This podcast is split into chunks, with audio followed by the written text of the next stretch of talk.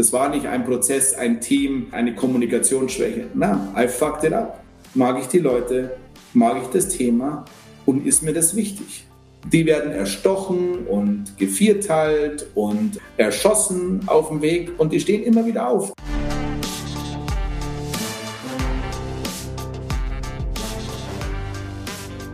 Zum Gipfel der Skalierung. Unser Special mit Investor und Unternehmer Josef Brunner, Gründer von Unternehmen wie Julix, Relia und der AFT-Gruppe. Josef gibt kurzweilige Einblicke, zahlreiche Tipps und spannende Anekdoten aus 20 Jahren Gipfelerstürmung. Wir sprechen mit ihm über die Themen B2B Sales, die eigene Rolle als Unternehmerin, Unternehmenskultur für erfolgreiche Skalierung und wie erlangt man eigentlich echte Marktführerschaft. Darum geht es in den nächsten Folgen. Und damit auch von uns ein herzliches Willkommen hier zur Folge Nummer zwei mit unserem Dauergast, nun Dauergast, Josef Brunner und Johannes. Hallo ihr beiden, grüß euch. Hallo, ja, fühlt sich noch gar nicht an wie ein Dauergast, äh, sondern noch wahnsinnig kurzweilig. Das ja, ja, ist ja. sehr gut, so soll es sein. Sehr schön. Moin Josef, hallo Erik. Ähm, wir haben ähm, ja unsere kleine Folge. Wir beschreiben ähm, zum Gipfel der Skalierung die verschiedenen Etappen und in der letzten gemeinsamen Folge haben wir darüber gesprochen, wie entdeckt man denn eigentlich am Markt ähm, die Verschiebung. Wie findet man dann raus, ähm, das, was der Kunde eigentlich braucht? Wie beobachtet man das? Die große Sackgasse war ja, verlieb dich nicht in deine Lösung, sondern eigentlich in das Problem des Kunden, um es einfach zu lösen. Wer das noch nicht gehört hat, unbedingt reinhören. Das baut aufeinander auf. Von daher ist das sinnvoll. So, Josef. Und wir wollen jetzt mal darüber sprechen, nächste Etappe quasi. Also wir gehen jetzt mal davon aus, ähm, wir haben auf unserem Weg hoch zum Gipfel der Skalierung gemerkt, okay, wir haben da eine Nische gefunden, es, es gibt da einen Markt, es hat auch durch die Gespräche Bestätigung gefunden, dass es da was gibt und wir können auch die Punkte relativ klar aufeinander bringen und, und können es verstehen. Was mich jetzt interessiert ist, ich kann mir schon fast denken, was die Lösung ist. Sie wird was mit dem Berg und Wanderung zu tun haben. Aber was mich interessiert ist, wie geht's denn dann bei dir weiter? Also, wie generierst du dann Lösungsideen? Ist das nicht ein unglaublich komplizierter Prozess, da innovative Lösungen zu finden? Ähm, nee, wenn's, eigentlich ist es immer ganz einfach. Also der, der komplizierte Prozess ist das Verstehen, das Verdauen, ähm, das, das wirkliche Durchdringen ähm, der, der Relevanz und warum ein bestimmtes Problem da ist oder kommen wird. Und dann ist die Lösung eigentlich meistens relativ einfach. Ich sage nicht, dass das Entwickeln der Lösung einfach ist, aber das Formulieren der Lösung ist dann sehr, sehr einfach. Ne? Wie dann äh, die vielleicht technische Umsetzung ist, das kann komplex sein. Aber das Formulieren der Lösung muss einfach sein. Da sind wir ja schon mal bei der ersten Sackgasse der Woche, weil äh, ich habe das Gefühl, wenn ich mit Leuten spreche, dann sagen, also wenn ich mit Leuten rede, dann sagen die, ja, wir würden gerne skalieren, aber wir haben gar keine Idee, was das sein könnte. Es ist so schwierig heutzutage noch eine Idee für skalierende Angebote zu finden, weil es gibt ja alles schon. Es gibt Hersteller, die tolle Produkte bauen aus Amerika, die haben viel mehr Geld. Wie kommt man denn an diese Ideen? Es ist doch super komplex und ein Zufall eigentlich, dass, dass man auf so eine Idee kommt. Ist so ein Prozess Zufall aus deiner Sicht? Nee, wir haben in der letzten Folge darüber gesprochen, wie wichtig es ist, den, den Geist zu befreien. Also ich empfehle an dieser Stelle einige äh, ähm, Kung-Fu-Filme sich anzuschauen ja, und den, den Geist wirklich ähm, frei zu machen. Die, ich glaube, die Herausforderung ist, dass, ich glaube, du hast es in deiner Frage auch schon gut formuliert, die Menschen sind so fokussiert auf die Lösung. Und klar ist es schwierig, eine Lösung ähm, in den Markt zu bringen, wenn ich überhaupt das Problem noch nicht verstanden habe. Ja. Und ähm, ich habe eher das andere Problem. Ich, ich, das ist ein, ein, ein wirkliche Schwäche von mir. Ich laufe rum und man das muss da, das, das kann doch nicht, das kann doch nicht der Ernst sein, dass, dass das noch nicht gelöst ist. Und, und muss mich dann zurückhalten, bestimmte Sachen nicht zu machen.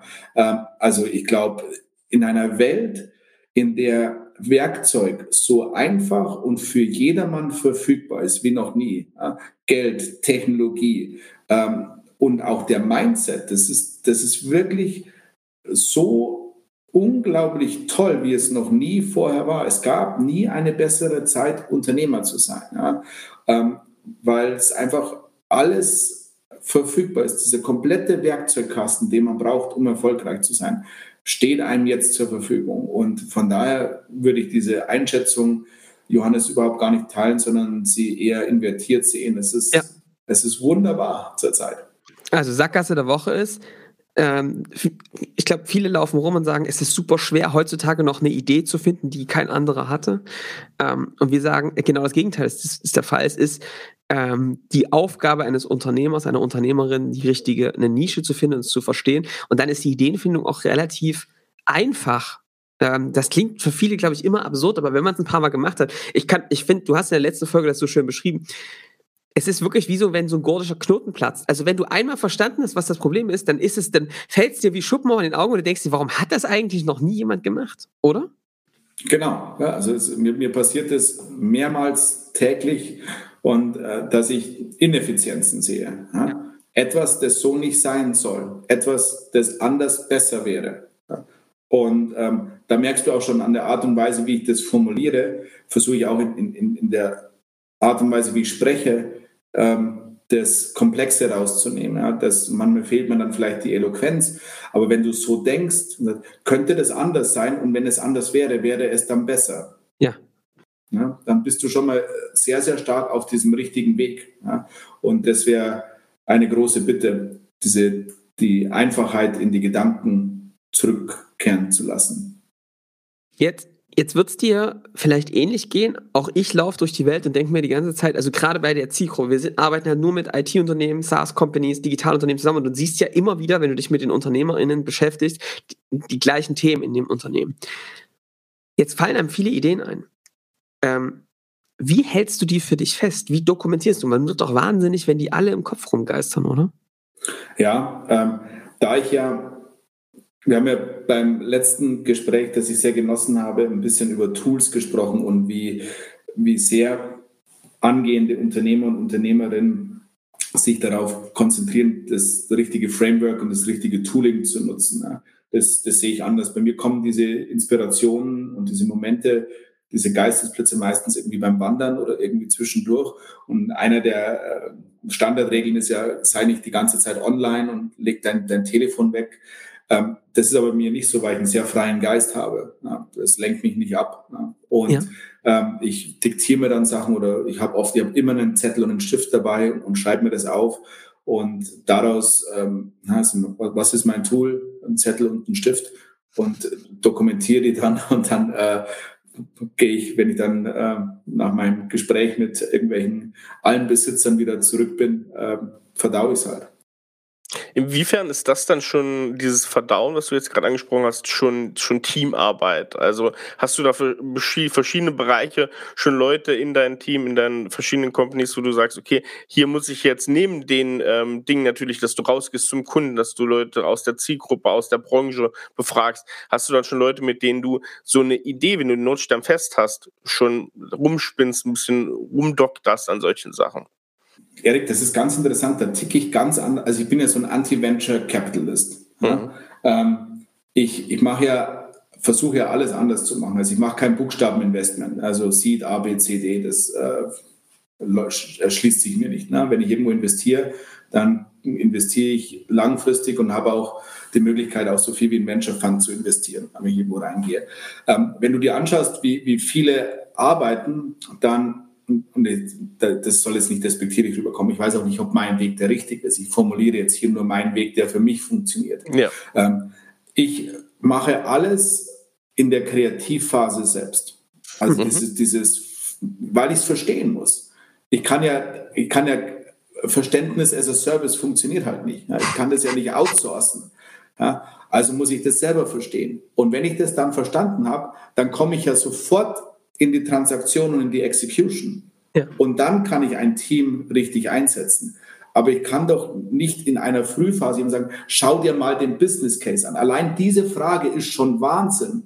Sondern du musst dir ja das, das Problem, das du löst, vor Augen führen, weil die, der Business Case ja nur eine Konsequenz der Relevanz des Problems ist. Das inhärent wird mir diese Logik nicht klar man muss ja mal bedenken, das ist ja, hat ja mit Verantwortung zu tun. Ne? Also diese Verantwortung zu übernehmen für dein Portfolio, was du da aufgebaut hast, in dieser Konsequenz, dass du es verstanden haben musst und dass sagst, okay, jetzt ist der Abschluss, jetzt kann ich das Leuten übergeben, jetzt kann ich das erklären und bis zu diesem Schritt, diese Verantwortung zu übernehmen und zu sagen, nee, das ist jetzt meine Aufgabe, das kann ich nicht, kann ich nicht rübergeben. Das ist ja ein Schritt, den, über den viele, was wir beobachten, sich schwer tun, diese Verantwortung in dieser Gänze zu übernehmen. Ja, ähm, da habe ich natürlich einen riesen Vorteil, da ich nicht mit der Ressource OPM, Other People's Money, arbeite, ja, sondern ja. Äh, quasi, und, und, wenn ich meine Kohle verballere, dann verballere ich sie, ist meins. Ja. ja. Ähm, und da verstehe ich natürlich schon, dass es dort gewisse Governance geben muss, wenn du anderes Geld verwaltest. Ja, deswegen mache ich das auch nicht. Ja. Ich nehme hier mein Geld, äh, also in, im Venture-Umfeld, ähm, und äh, habe natürlich eine unglaubliche Sorgfaltspflicht mir gegenüber, aber auch den, den Gründern, die ich unterstütze. Aber die, die beste Governance, die ich doch haben kann, ist doch nicht eine mich lähmende Struktur, sondern zwei Sachen. Ein komplettes Verständnis der Situation, Problematik und Lösung mit einer daraus abgeleiteten äh, Beschreibung, wie ich auf den Gipfel komme. Äh, in einer anderen Sprache Equity Plan und Execution Plan. Ja? Ja. Und gleichzeitig einem, einer kompletten Reputationsassoziation zu dem Thema, das ich mache. Wenn etwas mal nicht klappen sollte, dann stehe ich da und sage, okay, das war ich. Das war ja. nicht ein Prozess, ein Team, ein, eine Kommunikationsschwäche. Na, I fucked it up. Ja. Das finde ich total interessant. Ich, was ich, ich, also du hast da vollkommen recht, wenn Leute wirklich mit VC arbeiten. Ich beobachte aber auch was ganz Interessantes bei Leuten, die das mit ihrem eigenen Business machen tatsächlich, ja. Und, und ähm, warum? Ich, auch das haben wir für uns irgendwie versucht zu verstehen. Warum scheitern denn dann oft diese neuen Projekte, wenn man ne, dieses Outside-Denken machen möchte? Weil man es als Unternehmerin gewohnt ist, Dinge zu delegieren. Was irgendwann super ist, das hilft dir in deinem Bestandsgeschäft total, dass du nicht mehr alles selbst machst und ab einem gewissen Punkt das abgibst.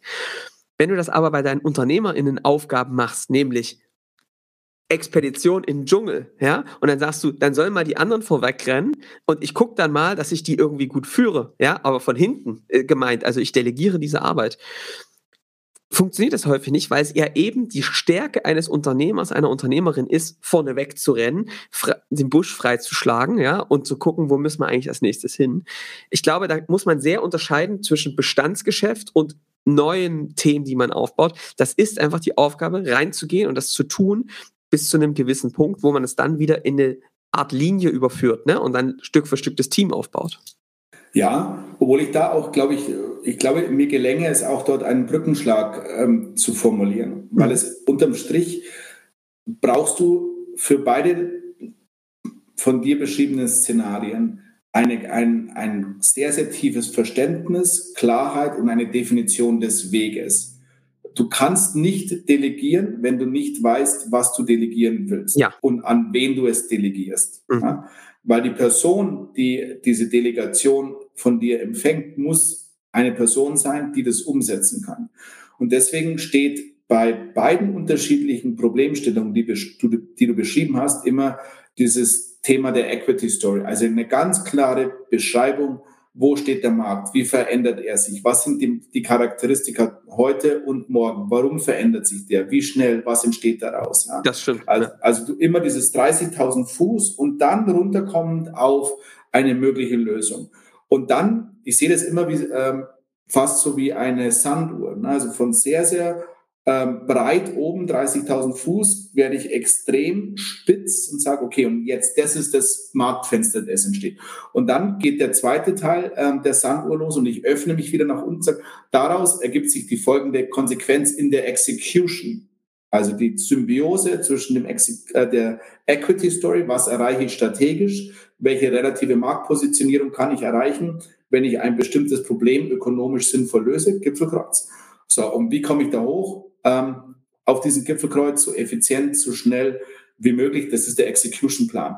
Und das ja. ist eigentlich unabhängig davon, ob das ein neues Thema ist, eine Transformation oder ähm, das Stärken, Verteidigen einer Linienfunktion. Das ist vollkommen richtig. Also auch in deinem Bestandsgeschäft musst du diese unternehmerische Perspektive immer wieder automatisch einnehmen und sie runterbrechen auf Execution Plan. Ne? Ähm, ähm total d'accord. Ich habe äh, was mich jetzt interessiert ist, wenn wir jetzt mal weiterdenken, ähm, du hast dann Ideen generiert und dann stelle ich mir vor, äh, Josef, ein riesen Notizbuch, ganz viele Ideen, ne? jeden Tag mehrere.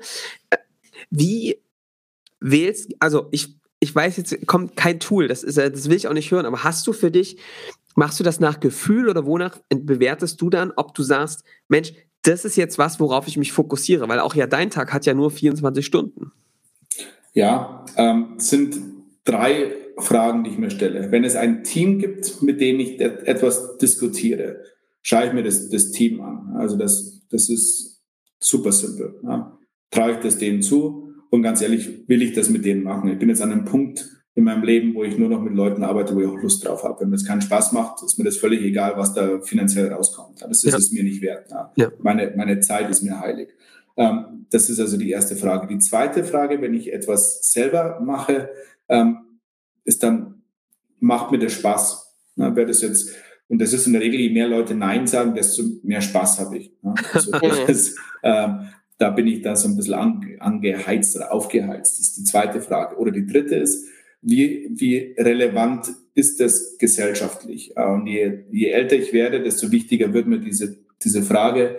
Ähm, und das schaue ich mir sehr, sehr intensiv an. Und wir haben ja beim letzten Mal schon so ein bisschen über meine Lebensmittelfirma äh, gesprochen, Crelido. Ähm, da mag ich die, die Leute wahnsinnig gerne. Das macht mir sehr, sehr viel Spaß. Aber der eigentliche Grund, warum ich das mache, ist, weil das gemacht werden muss. Wenn wir Ernährung nicht unter Kontrolle bekommen, haben wir ein, ein massives Problem. Ja? Und da kannst du noch so oft Lastenfahrrad von links nach rechts fahren. Ja?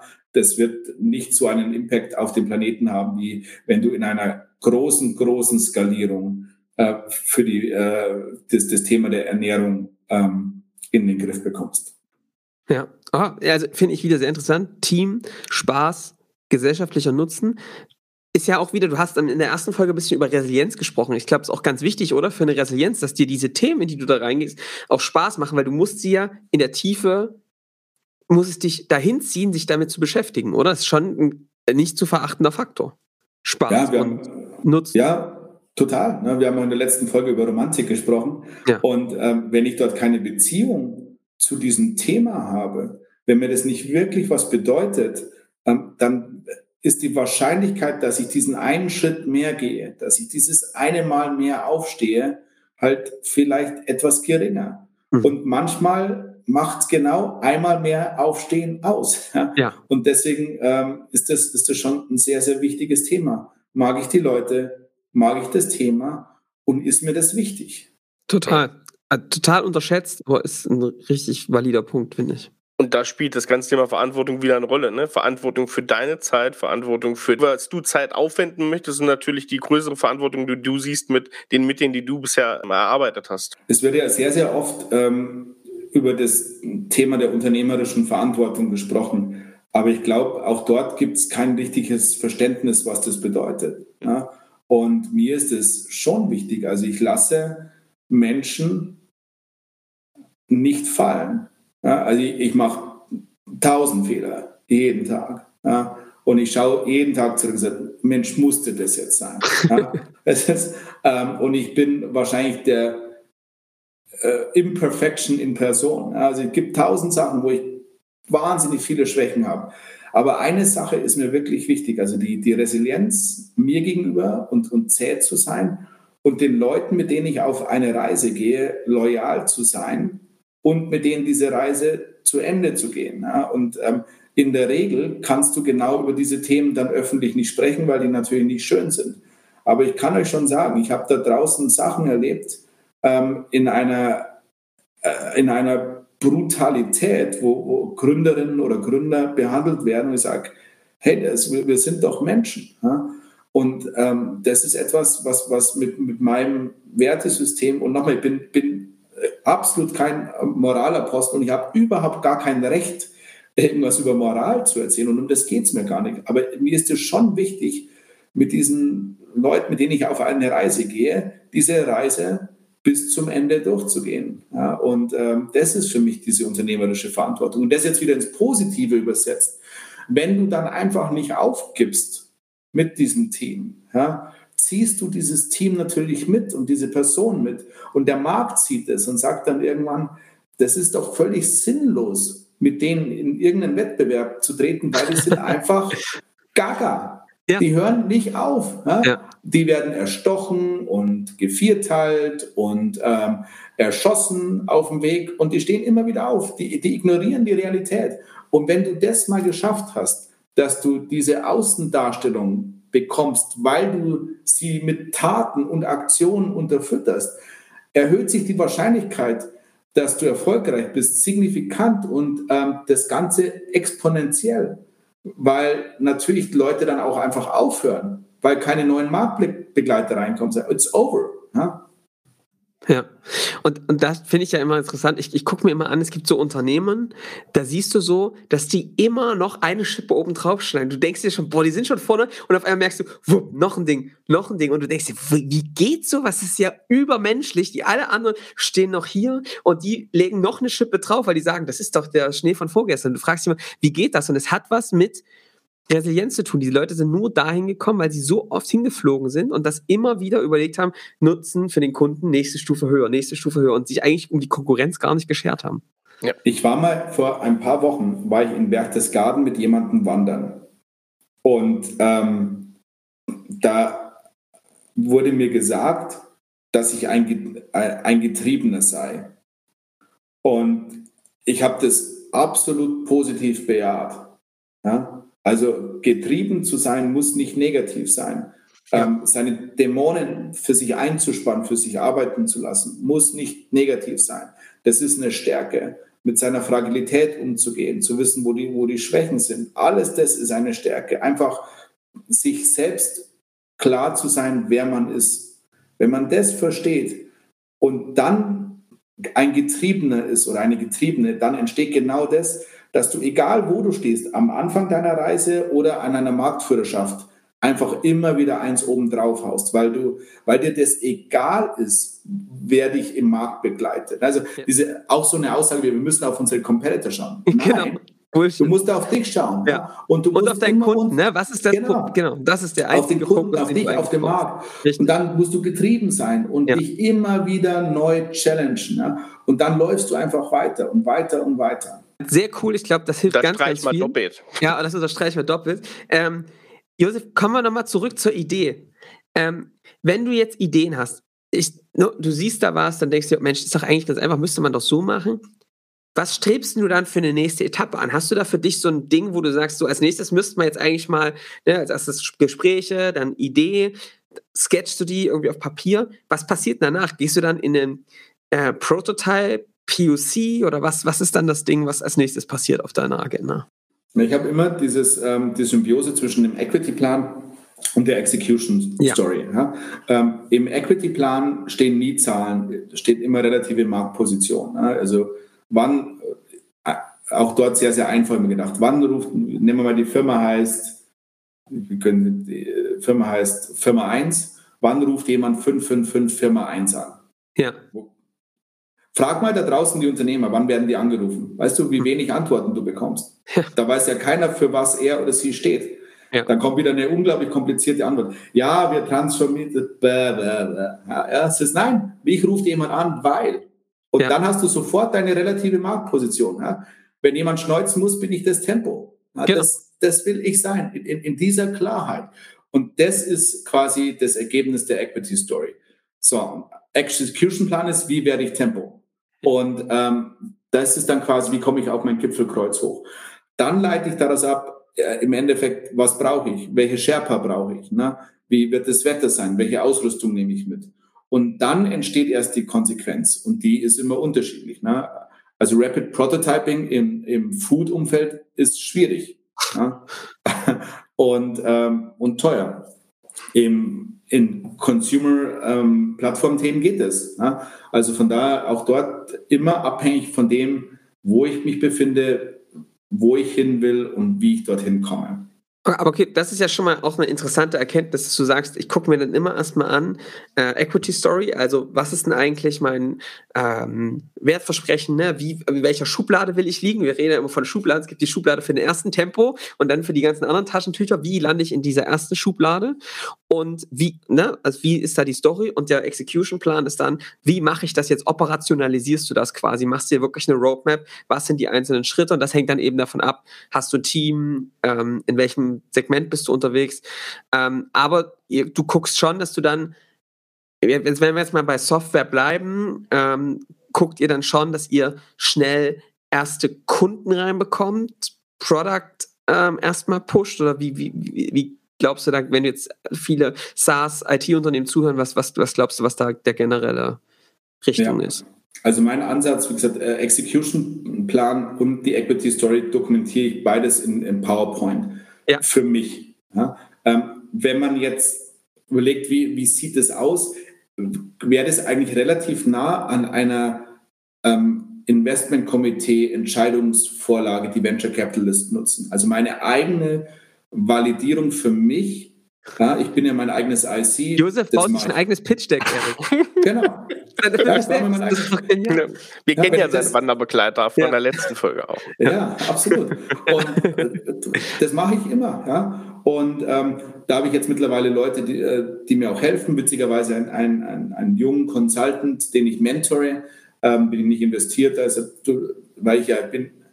Aber bin so unkreativ ja, und, und, das sieht immer furchtbar aus, wenn ich irgendwas in PowerPoint reinkritzle und das, da diesen Luxus gönne ich mir, dass das wenigstens ästhetisch aussieht und dem schmeiße ich die Ideen rüber und der äh, macht es mir dann hübsch, ja, ja. Äh, weil ich das dann später auch wieder recycle äh, und dann kommt dann eine Kundenpräsentation und sowas daraus als, als Ergebnis. Ähm, aber das ist quasi dieser erste Schritt und dann weiß ich ja schon mal, was ich sein will und wie ich dorthin komme und was ich dazu brauche. Ne? Und ähm, dann, dann komme ich in das Operative. Ähm, dann zu deiner Frage, Kunden oder andere Themen, die ich priorisiere.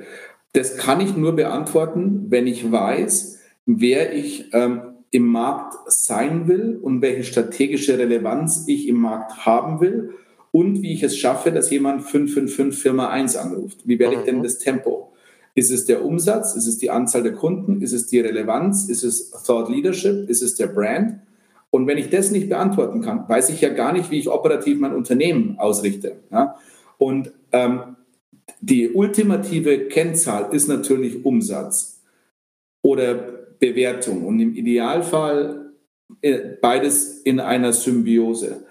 Die ähm, die Frage ist, wie komme ich denn zu so viel Umsatz wie möglich? Und da würde ich gerne eine Sportanekdote nehmen. Wenn, wenn du irgendeine Art von, also wenn du, ich habe früher viel Kampfsport gemacht, ja, wenn du mhm. Kampfsport lernst, äh, musst du erstmal das Hinfallen immer lernen ja, und das Abrollen, dass das nicht mehr so weh tut. Wenn, äh, und erst dann lernst du irgendwann mal, ähm, wie du dich verteidigst. Und das machst du sehr, sehr langsam. Und die Geschwindigkeit kommt mit der Expertise. Dasselbe ist beim Tennis. Wenn du Tennis lernst, trischst du ja nicht wie ein Vollidiot auf deinen ersten Ball, sondern du machst es sehr, sehr langsam. Du ja. bekommst ein Gefühl für den Schwung. Und die Geschwindigkeit kommt automatisch. Und dasselbe kann man für Umsatz anwenden. Wenn du wirklich verstehst, wie ist meine Value Proposition durch Engagement mit wenigen Kunden, ein Verfeinern der Marktnachricht, ein Anpassen des Preises und des Angebots. Wenn du das dann verstanden hast, dann double down ja, und dann volle Kanne rausgehen. Aber du musst dir schon sehr, sehr sicher sein, wann dieser Zeitpunkt ist. Also von daher, ähm, Slow down to speed up, sagt der Amerikaner, ist ein ganz, ganz wichtiges Thema. Also eigentlich das auch erstmal replizierbar schaffen, ne? erstmal auch äh, nicht so skalierend. Also es gibt ja auch schöne Aussagen von ähm, vielen Softwareunternehmern, die gesagt haben, am Anfang musst du erstmal nicht skalierende Tätigkeiten machen, um eigentlich zu verstehen, wir nennen das Analog First Digital Second, also erstmal verstehen, es gucken, wie baust du das und dann Stück für Stück erst auf einem skalierenden System hochfahren. Deswegen glaube ich zum Beispiel, Josef, dass viel Geld am Anfang oft auch richtig schadet. Also wenn du am Anfang zu viel Geld hast und einfach alle Probleme mit versuchst mit Geld zu bewerfen, kommt da ganz, also nicht immer, aber häufig auch relativ viel Mist hinten raus. Eine neue Anekdote. Ähm, die, ich mache es so als Hobby, mache ich so ein bisschen ähm, DAX-Vorstands-Fireside-Chats. Ja, ähm, was man so macht. Was man so macht unentgeltlich, möchte ich hinzufügen. Ähm, und eine der, der Kernfragen, die mir immer gestellt wird, ist, warum ist denn Corporate Innovation nicht erfolgreich? Und Corporate äh, Acceleration, das Ganze, was halt alles so on vogue ist zurzeit. Ähm, und die Antwort auch dort ist sehr, sehr einfach. Nahtoderfahrung. ja, wenn du keine Nahtoderfahrung hast, stehst du halt nicht mehr auf. Ja? Wenn du diesen ökonomischen Tod und diesen Reputationstod nicht vor Augen hast, ja, dann gehst du halt diesen einen Schritt nicht mehr und stehst nicht mehr auf. Und du kannst in einem Corporate-Umfeld keine Nahtoderfahrung implementieren. Also macht es einfach keinen Sinn, es zu probieren. Also das ist auch hier relativ simpel. Natürlich, da bin ich nicht zu oft eingeladen bei diesen Gesprächen, meistens nur einmal. Ähm, aber dennoch stimmt's. Ja? Also der, der, Reed Hoffman, äh, ich glaube Reed Hoffman war das, der diesen Spruch geprägt hat. Ja, Unternehmertum ist von einer Klippe zu springen und während des Sturzes das Flugzeug zusammenzubauen. Ja. Und ähm, das bringt halt nichts, diesen, diesen Spruch ähm, per LinkedIn zu teilen, sondern man muss ihn halt verstehen und danach handeln. Und die Kernaussage ist eben dieser ökonomische Nahtod, der die ganze Zeit bei dir ist. Und jetzt zu deiner Frage. Deswegen musst du so unglaublich aufpassen, wie viel Geld du in welcher Phase aufnimmst. Und ähm, ich bin ja kein Fan von großen Runden. Ich bin ein großer Fan von Kapitaleffizienz. Ja? Mhm. Also ich, da ich mein, wie habe ich meinen eigenen Vermögenstand geschaffen, indem ich halt in Multiples denke ja? und ähm, in, in Wirkungsgrad. Und deswegen mir, bin ich da per se nicht beeindruckt, wenn jemand 100 Millionen raise, ne? sondern die Frage ist, schaffe ich das mit 50, mit 30, mit 10? Mhm. Ja?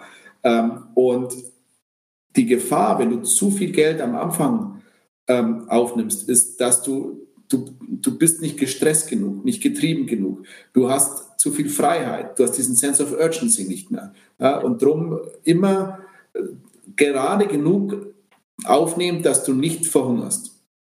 Ich finde, ich find, das, das ist was, das sprechen ja viele nicht aus, aber ich glaube, das ist das, was dazugehört zum Unternehmertum, diese Angst, komplett zu scheitern. Und auch da ist es wieder, Josef, du hast es vorhin so schön gesagt, man, diese Angst zu scheitern kann einen lähmen. Da kann man still sitzen in seinem Hocker und denken, oh Gott, oh Gott, hier passiert ja überhaupt nichts mehr. Aber wenn du das anders siehst, dieses Thema, kann dich das auch total antreiben, indem du sagst, das ist doch die Kraft, die mich hier eigentlich jetzt auf den Berg hochtreibt. Und wenn ich das überwunden habe, dann kommt der Erfolg von alleine. Aber das statt einer Schwäche eigentlich eine Stärke der Umstände zu sehen, ist, glaube ich, ganz, ganz wichtig, oder? Das ist eine, das ist eine Kraftquelle, also absolut. Und ähm, dadurch entsteht ja diese Resilienz und dieses Zähsein, über das viele sprechen und das ich für unglaublich wichtig erachte. Ja, aber das, das muss ja irgendwo herkommen. Ja, du kannst ja schlecht irgendwo an einem Strand sitzen, äh, Pina Colada schlürfen und sagen, Mensch, bin ich zäh. Ne? Ja. Sondern du, du läufst halt quasi in Shorts, barfuß, ähm, einen vereisten Hügel hoch. Ja. Da wirst du zäh. Ja? Also für alle da draußen, schaut euch Rocky an. Ja, Wie, ja. Ähm, ja aber das ist, ist, weißt du, Josef, das ist, glaube ich, eine gute Nachricht für alle die, die ganz schön kämpfen tagtäglich, die immer diese glossy Nachrichten aus dem Startup-Umfeld bekommen, wer hier wie viele Millionen eingesammelt haben. Das das, das ist cool, dass es sowas gibt, aber das ist auch wichtig, diese Resilienz zu entwickeln und irgendwann zu sagen, so, jetzt habe ich das System geschaffen, jetzt kann ich mir auch Geld reinholen. Aber an diesem Punkt zu kommen, das ist einfach taffe Arbeit und das tut auch weh, da werden die Füße kalt, das schmerzt und man will immer wieder aufgeben. Aber es gerade nicht zu tun, stärkt eigentlich erstmal für die Phase, die danach kommt. Schau, schau her, Johannes, meine Durchschnittlichkeit, ja, ist der Grund, warum ich stehe, wo ich stehe. Ja? ja. Ich äh, bin nicht besonders eloquent, ich bin nicht besonders intelligent, ich sehe nicht besonders gut aus. Ich bin so der Average-Typ. Ja? Das heißt, ich musste immer für alles irgendwie kämpfen. Mir wurde nie was geschenkt. Und ähm, was wir vorhin hatten, nimm doch deine potenziellen Herausforderungen und Schwächen und dreh sie um und mach daraus Stärken.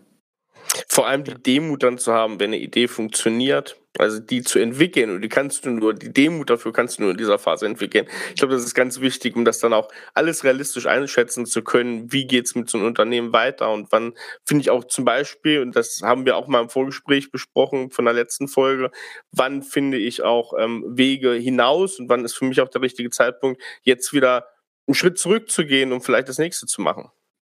Ja, also es muss sich auch im Endeffekt immer richtig anfühlen. Ich hatte gestern Nacht eine sehr, sehr lange Mentoring-Session ähm, und da habe ich wieder etwas, im Endeffekt erzähle ich ja immer dieselbe Geschichte ja, und äh, die erzähle ich so lange, bis die Leute das hören und, und einen Mehrwert daraus bekommen. Aber ähm, Intuition ist wahnsinnig wichtig und mhm. eigentlich weiß man ja schon immer, ob etwas richtig ist oder nicht richtig ist und wann der richtige Zeitpunkt ist. Manchmal mag man das halt nicht, was man dann da hört. Ne? Aber ich glaube, es täte uns allen gut, wenn wir uns wieder ein bisschen mehr auf uns selbst besinnen würden, auf uns selbst hören würden, ähm, diese, diese Stimmen da draußen ein bisschen runterdrehen würden und sie leiser machen würden. Und das ist ja das, warum ich immer auf dem Berg bin. Es ist ja nicht nur die, diese sportliche Betätigung, dass mir das Spaß macht, gegen die Zeit zu laufen, um mich selbst zu challengen. Das ist diese Ruhe. Und wenn das dann alles abfällt und dann einfach in mich zu hören und dann die Augen zu schließen, will ich das? Ist das richtig für mich, für die Menschen, die ich begleite? Ähm, und dann, dann ist die Antwort immer sehr, sehr schnell und wahnsinnig klar. Ja. Und also, Josef, ich habe auch noch eine Frage dazu. Hast du denn bei deinen Ideen, wenn du die auch reflektierst und guckst, welche davon setze ich um, für dich so eine Art, als Mensch, der viele Ideen hat, eine Art Advokat des Teufels? Jemanden als Person, der mal immer mal drauf guckt und sagt, sag mal, Josef, kannst du das alles parallel machen? Muss da was weg? Ähm, wie, wie machst du das? Machst du das mit dir selbst aus oder hast ja. du da eine Person, einen Mentor oder so, der das mit dir macht? Nee, das, ähm, ich glaube, der, der Erik hatte vorhin ähm, den Begriff der Verantwortung hochgebracht und ähm, ich, ich bin verantwortlich. Also ich mag in charge sein. Ich stehe hinter jeder Entscheidung, die ich treffe. Und ähm, deswegen habe ich viele Menschen, mit denen ich spreche. Ja? Ähm, aber ich urteile selbst, wie viel ich schaffe. Und ähm, eine, eine Sache, die mich wirklich reizt, ist Optimierung. Ich versuche alles zu optimieren. Ja? Und ähm, dadurch schaffe ich vielleicht ein bisschen mehr. Und das ist immer mein Anspruch. Kriege ich noch irgendetwas unter, ja? ohne dass was anderes leidet. Und, und kriege ich noch ein bisschen mehr Wirkungsgrad daraus. Ja? Also werde ich noch einen Tacken effizienter. Wann stehst ähm, du auf, Josef? Äh, heute, heute um zwei, zwei Uhr morgens, ähm, sonst so vier oder fünf in der ja. Regel. Ja. Und meine vier Stunden mache ich mhm. ähm, an Schlaf, manchmal auch fünf. Ähm, und ähm, schlafe aber gut. Ja, also weil ich mit mir im Reinen bin. Und dann habe ich halt einfach, ich schlafe halt sehr, sehr effizient. Ja. Und ähm, dadurch, dass ich das so unglaublich liebe, was ich mache, ähm, will ich auch immer mehr machen, weil ich habe, wenn ich dann auf so einen Berg hochlaufe, ich bin so ein Tagträumer, das war ich schon immer, als Kind auch. Ich träume den ganzen Tag, ein Träumer, träume den ganzen Tag vor mir her, boah, was kann denn daraus entstehen? Und dann sehe ich das schon. Ich sehe, ich sehe alles. Ich bin wahnsinnig unkreativ, ja? Ähm, wie du an meinem nicht existenten äh, Büroeinrichtung hinter mir sehen kannst. Da ist gar nichts, weil ich einfach nicht kreativ bin. Aber ich will auch keine Ablenkung, das trifft man ab. Aber der Punkt ist, ich projiziere immer und ich projiziere immer positiv. Und dadurch will ich das dann erreichen und denke aber immer positiv. Und ähm, jetzt kommt ein Pralinenspruch, den Menschen, die positiv denken, denen passiert Positives. Das ist super simpel. Und dann will ich das auch erreichen und dann will ich noch irgendwas reinquetschen. Mhm. Ganz wichtige Aussage, kann man sich, kann man so stehen lassen. Ja. Ja. Kann man einen Text draus machen. das auch. ähm, also, das war, ähm, finde ich, eine sehr, sehr interessante Geschichte. Ich würde nochmal eine rasche Zusammenfassung machen. Für Mach mich ähm, waren heute viele Dinge drin. Also ich zum einen interessant zu sagen, auch hier nicht in irgendwelche Tools verfallen. Es ist eigentlich super simpel. Die Sackgasse der Woche ist, es ist gar nicht so schwer, Kreativität, Ideen zu finden, sondern es geht eigentlich darum, vorher seine Nische, das Problem genau zu verstehen und dann darauf Ideen zu finden. Und du hast mir nochmal schön beschrieben, es eigentlich ohne viel Tools, denn der Kopf ist das beste Tool, die Ideen festzuhalten, von außen zu betrachten, Lösungen zu finden. Und dann ganz cool fängst du eben nicht damit an, sofort ins Produkt, sondern eigentlich in diesem Equity äh, eigentlich erstmal ein Bild zu machen. Ähm, wie ist die Story, wie, mit welchem Wertversprechen, in welcher Schublade will ich liegen, damit, das Ziel gleich klar ist und baust dann einen klaren Execution Plan und gehst dann auch erstmal in nicht skalierende Tätigkeiten rein, um ne, erstmal zu tun, das rauszufinden, wie funktioniert und dann Stück für Stück hochzufahren und dann im Zweifel auch mit mehr Geld, mehr Team, aber eben einen Schritt nach dem nächsten. Du hast es wieder einmal perfekt zusammengefasst. Ja, ja. mehr mache ich nicht. Ich mache hier sauber und mache Zusammenfassung und das ist meine einzige ja. Aufgabe hier. Ja. In, äh, in unserer bestehenden kleinen Tradition jetzt im zweiten, ich heut, ab ich heute mal. ab zweimal ist es eine Tradition. Ey. Ab zweimal ist es eine Tradition, ja, ist eine Regel hier. Ich habe ich hab heute mal einen kleinen Buchtipp, weil ich weiß nicht, vielleicht geht es euch da so wie mir, aber ich bin ein ganz großer Fan von diesem Buch und das war heute so ein bisschen der, der Spirit, ähm, ist äh, Kopfschläg Kapital vom Professor Dr. Günther Faltin. Das finde ich so sehr, das beschreibt diesen ganzen Gedanken, wann brauchst du wie viel ähm, Cash wirklich, um eine Idee herauszuziehen, gerade dieses ganze, wie äh, mache ich Sachen, die ineffizient sind, die ich beobachte, die ich mir sehr gut anschaue. Wie mache ich das effizient? Wie bringe ich das ganz auf ein anderes Level? Wie kann ich hinter Prozesse blicken? Da finde ich dieses Kopfschläg-Kapitalbuch sehr, sehr gut. Die T-Company, ähm, die er da aufgebaut hat. Deswegen, das ist heute mal mein Literaturtipp hier. Der ist auch schon auf unserer Liste drauf, da bin ich mir relativ sicher. Aber eins meiner, meiner Lieblingsbücher zu dem Thema. Sehr gut. Kennst du das, Josef? Nee, kenne ich nicht. Ähm, ich lese aber gar nicht. Ja, schick mal. Also ich versuche ja auch ähm, eine, ein sehr unterschiedliches Portfolio an äh, Literatur zu lesen ähm, und äh, muss aber zugeben, dass, jetzt komme ich mit einem Gegentipp. Ja, ja sehr ähm, gut.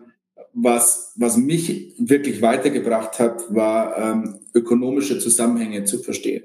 Mhm. Also ich habe mich sehr, sehr tief in Geldpolitik eingelesen. Wie, wie funktioniert ähm, die Geldpolitik? Wo kommt die her? Ähm, welche Konsequenzen sind aus unterschiedlichen ähm, politischen ähm, Strategien entstanden? Was ist die äh, Modern Monetary Theory? Ja? Und habe ich jetzt letzte Woche in Berlin mit dem, äh, jetzt kommt Podcast-Tipp, ja? ähm, mit dem Daniel Stelter ausgetauscht. Ja? Und ähm, der, der einen sehr, sehr spannenden ökonomischen Podcast. Und äh, war eigentlich ganz witzig, weil er ist, er ist sehr, sehr deutsch. Und das, das sage ich positiv äh, immer gleich das Problem Statement, ja, warum das alles nicht funktioniert. Und ich habe ihm dann gesagt, ähm, als wir noch äh, an der Bar standen zum Schluss, ähm, dass das für mich, immer wenn ich seinen Podcast höre, endet er quasi mit, mit so einer Konklusion, warum etwas äh, ökonomisch nicht sinnvoll ist, was politisch gerade diskutiert oder umgesetzt wird. Und ich höre mir das an und sage, scheiße, eine neue Idee, da, da kannst du was draus bauen. Ja. Also ich kriege immer die Blaupause und ich sage, ich kann das gar nicht mehr anhören, ja, weil aus, aus, aus, seinem, aus seiner Skepsis ja, bin ich quasi die invertierte, gespiegelte Euphorie. Ja. Und äh, ich kann das jedem empfehlen, hört euch das an. Der, äh, da sind doch 100 Ideen an Companies schlummern da drin. Cool. Das verlinkt man in den Show Notes hier, den Podcast. Ich ja. habe auch noch einen Tipp für alle diejenigen. Ähm, das ist jetzt ein bisschen äh, ein Werkzeug, was schon ein bisschen, was in Richtung Tools geht, aber es hilft, glaube ich, daran zu denken. Es gibt dieses Value Proposition Design Buch. Das ist, glaube ich, von Alexander Osterwalder, wenn mich nicht alles täuscht. Die haben da mal, das sind ja die Kollegen, die hier das Thema Business Model Canvas äh, ins Leben gerufen haben da, die beschreiben ganz gut, wie man, äh, Josef hat das äh, auch in der letzten Folge geschrieben, wie man diese Gespräche mit Kunden führt, wie man raus, das Wissen rauszieht, wie man gut zuhört und es dann trotzdem systematisch erfasst, das Wissen und daraus dann Ideen entwickelt, die weg sind von dem, was man vorher schon im Kopf hatte. Ist ein Buch, was schon diesen Ansatz beschreibt und auch ein paar Ideen mitgibt, in welchen Formaten man das machen kann. Ist einfach ein guter Einstieg, um genau dieses, diese beiden Folgen eigentlich miteinander zu verknüpfen, nämlich Problem mit Lösung, Idee. Ähm, das kann ich auch noch mitempfehlen. Das lohnt sich da ganz gut mal reinzugucken. Sehr gut. Cool. Josef, äh, vielen Dank. Wie hat es dir gefallen, die Folge? Ich, der einzige Nachteil ist, ich könnte hier Stunden weitermachen. Also mir macht das so viel Spaß und ich hoffe, dass wir viele Menschen erreichen und dass da das ein oder andere hängen bleibt. Ähm, aber ich finde es äh, toll und bin dankbar, dass ihr mir diese Plattform hier gebt. Wir sind sehr, sehr dankbar, dass du hier für uns sozusagen deine Insights gibst und deine Erfahrung aus den letzten yes. Jahren und Jahrzehnten als Unternehmer. Genau. Also von daher kann ich das äh, nur zurückgeben. Äh, auch uns macht das Spaß, die Dinge wieder schön prägnant auf den Punkt gebracht. Ähm, in der nächsten Folge wollen wir mal darüber reden, ähm, was DNA ähm, so ein bisschen Hebel für die Skalierung, wie sammelt man, ähm, wann sammelt man Cash ein, wie sammelt man es ein, was gibt es denn für Fallstricke? Wir haben ja gerade schon mal besprochen, dass Geld alleine oft ganz, ganz ähm, die falsche Richtung ist. Es braucht noch ein paar andere Dinge. Darüber sollte man mal reden, wann holt man sich dieses Cash denn rein? Brauchst du das überhaupt? Und wir werden auch, ähm, dann wird es weitergehen, es wird noch um die DNA geben für Skalierung, es wird auch um Sales-Prozesse gehen. Also es erwarten uns dann noch einige Etappen auf dem Berg hoch, einige Steilwände, Geröllfelder und Gletscherspalten, die es zu überwinden gibt. Von daher ähm, freut euch drauf. Äh, Josef, erstmal vielen Dank. Dankeschön. Und äh, nicht vergessen, abonnieren natürlich. In zwei bis drei Wochen gibt es hier die nächste Folge. Und wir hören uns. Bis dahin, macht's gut. Ciao. Ciao, ciao.